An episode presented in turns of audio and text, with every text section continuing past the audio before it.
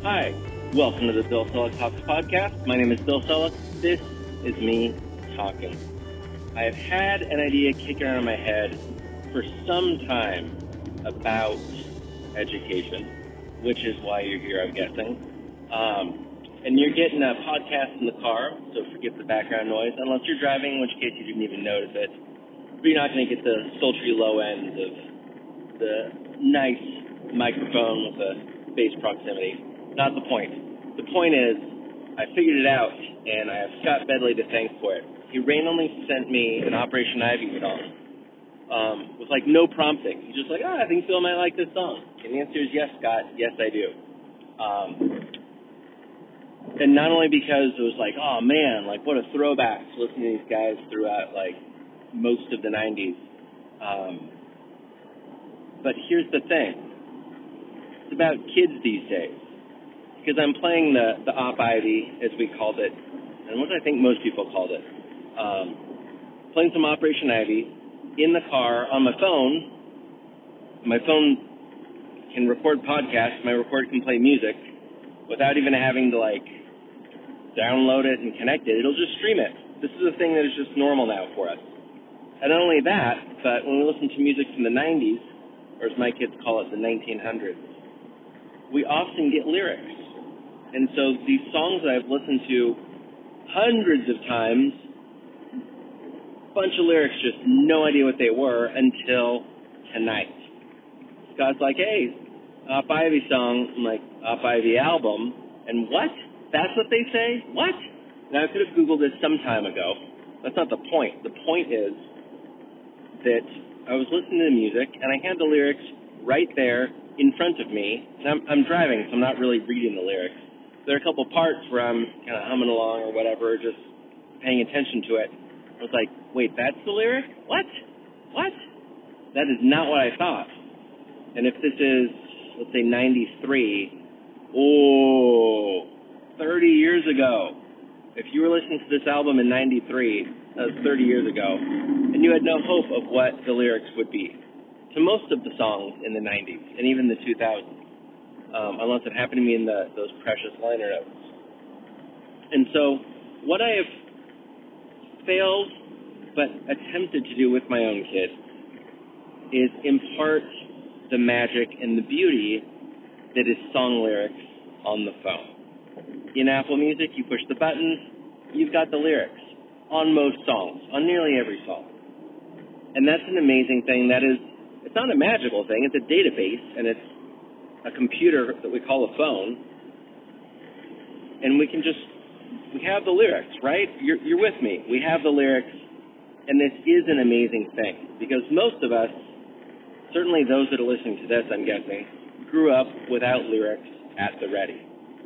All right, so I showed it to my kids. They're like, whatever. You're older than the internet which is true and not true. But again, I'm going to lose them if I make the argument that the internet is older than me. The internet as we know it did not exist when we, most of us, we were kids, right? You will accept this? All right, so like, so naturally my thought goes from that to education. And when I think about how most of us spend most of our days teaching, and if we're taking any classes, how we spend most of our time learning. It's not that different from when I was in elementary, middle, and high school. It's the same basic thing. Teacher says some stuff, we have some books, we still mostly do some worksheets, work in small groups, end up with a trifold poster. You know, like there's only kind of so many versions that um, we kind of recognize as school, right?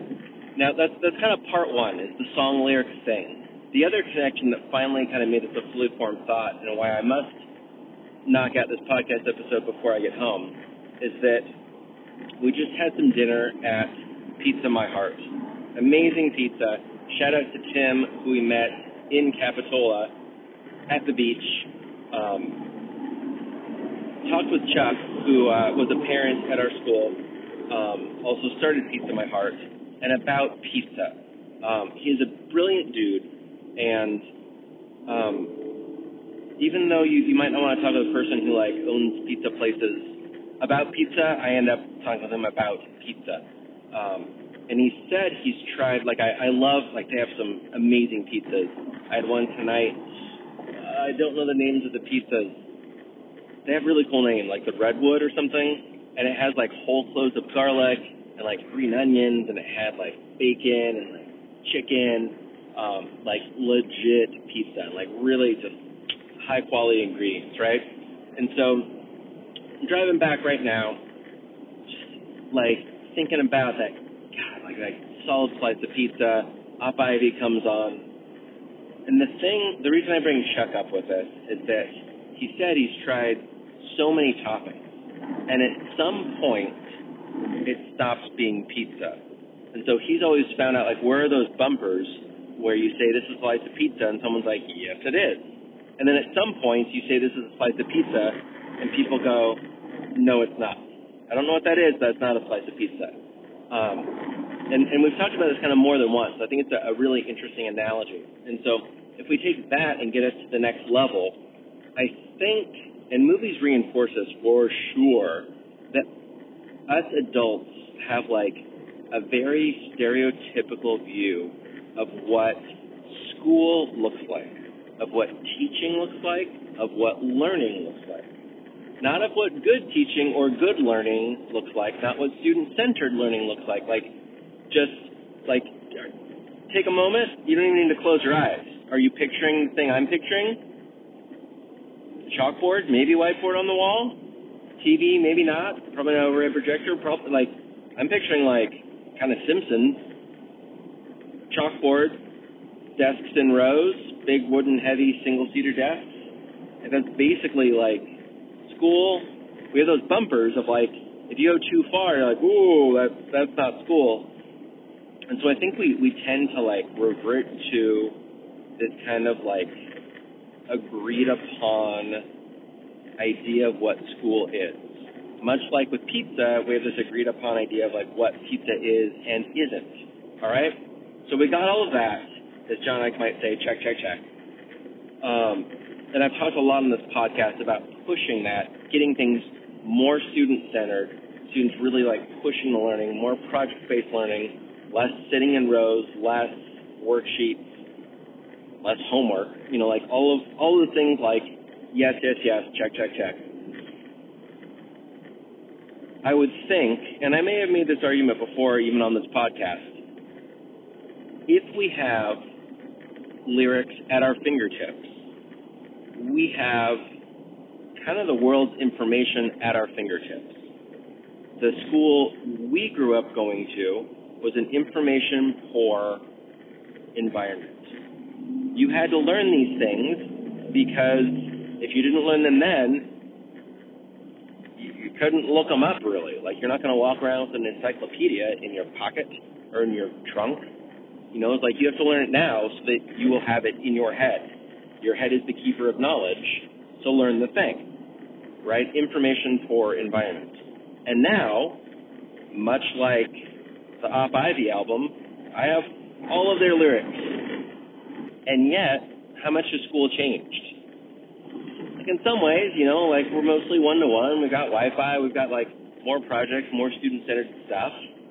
But it also like, like the pizza slice, like it still looks like school. Certainly in movies, it looks like school. Um, and I would say that like if you go into any random classroom in America, it's it's mostly going to look like what you expect it to look like. Okay, we've got that. I don't know that it needs to look that way. I would argue that it doesn't need to look that way, that we have it kind of locked in our head, like just kind of frozen in time almost. But I'm going to take this one step further, right? So I've been feeling that for a while. Not only do we have an information rich environment, all of our students will have the world's information in their pockets or on their wrist or like over their eyes VR is what I am now pantomiming. Um, whatever it is, like they've got the knowledge. We don't need to be teaching the knowledge. But what is, I think, even more fascinating, and a lot of my recent episodes have been around AI and education. I'm going to finish on this because I think it pushes this idea exponentially forward. Not only do our students have information rich environment, access to the world's knowledge at all times, if nothing else, song lyrics to the Op Ivy album that was released in '89, which, oof, dude, that is that's 34 years ago. Oof. They have all of that, and they can knock out a five-paragraph essay with a one-sentence prompt. They can paste their essay in and ask for feedback. They can paste their feedback in to any AI text generator, get suggestions, get revisions, have it spit back suggestions based on a prompt, make this sound a bit more formal. Look at this, let me know if there's a place I can add an analogy. Like, whatever sort of, of coaching or mentorship or teacher a student wants, they can have in those AI bots, right? I think we're, we're stuck at the very, very beginning of it, which, which I think becomes like a red herring, I guess, of like, kids are using Chat GPT to write essays.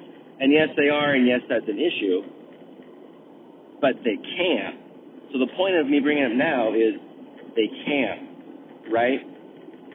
If that doesn't completely change what school looks like, my goodness, like I don't know what other lever we need to propel us into whatever age of learning this is, the age of AI, that feels ridiculous to say. Right? Like you would think with the dawn of an information rich environment, the world's knowledge is in our pocket. Maybe let's shift around like how we teach high school history so I don't know, like kids don't have to memorize facts and that's what 90% of AP US history is as an example, right? Like you get the idea. So much, so much of what I did in school was memorize facts. And I know that still is there. I know it still has its place, right? Particularly around math and number sense, right? I'm not discounting any of that. But really, like, we should be, like, schools should not look like they look like in the 90s, pre smartphones in our pockets. I really feel like the idea with these AI text generators, it's going to push us to the point where like we have to like reimagine schools. And we've been talking about like, God, I just like threw up in my mouth a little bit just talking about reimagining schools. Like that's such like a played out thing to say. But my goodness, like if there's ever a moment to go, you know what, like maybe we should rethink these assignments and not have kids write a four page essay about X or, you know, five paragraph essay about Y. Um, about why, Why? Why? We have the internet and now we have AI that can generate all kinds of stuff for us. So like so what's next? Excuse me. I, I think that's the question but I think we need to not just be like, yeah, how do we integrate the internet into our class? How do we integrate chatbots into our class? But actually, like, start doing it. And I, I really feel like this is going to be that lever where it's not me talking to my kids going, back in my day, I didn't know song lyrics. And you should recognize how special that is. Like, that is gone, that is played out, that is over it's now going to be like our kids are going to be like, you used to have to just stare at a blank page. That's how you worked. You used to write emails from scratch. Are you kidding me? And my kids, who are now mid elementary and middle school, are likely at some point, if they have kids of their own, those kids are going to be like, "You were alive back when you had to start with a blank page." oh my gosh, you're older than AI. Oh, and and God help us if we are still having desks in rows, teacher at the front of the room, asking for the five paragraph essay, when with one sentence prompt in Chat GPT or insert whatever text bot you want can knock out a thousand words for us, right? Like regardless of if, it, if that's good or not or whatever and all the all the stuff that comes with that. But that is a thing that can happen now, and the internet can happen now and is in our pocket. So I wonder, like, what what is next for education? Because I think we're at the point where where we're finally ready to start seeing what's next. So that's the riff. I can't believe I ended with saying that's the riff, but I'm going to stick with it. Um, I wonder if you wonder too. Shout out at me. Not right now because I can't hear you. I don't hear you. This is a one-way thing. But like on the Twitters or the the wherever it may be. Um, are we on the Twitters anymore? I feel like we're not. Wherever you may be, or may I be, wherever may I be, uh, let me know what you're thinking about that. Because that's my wondering right now. I, I think that's the fully formed thought around like, here's where we are, and there is going to be a new thing soon. Like the new thing is here, and we need to make the new thing the new thing. All right? Are you ready to do that? All right, let's make the new thing the new thing. Thanks for listening. My name is Bill Selak. This has been Me Talk.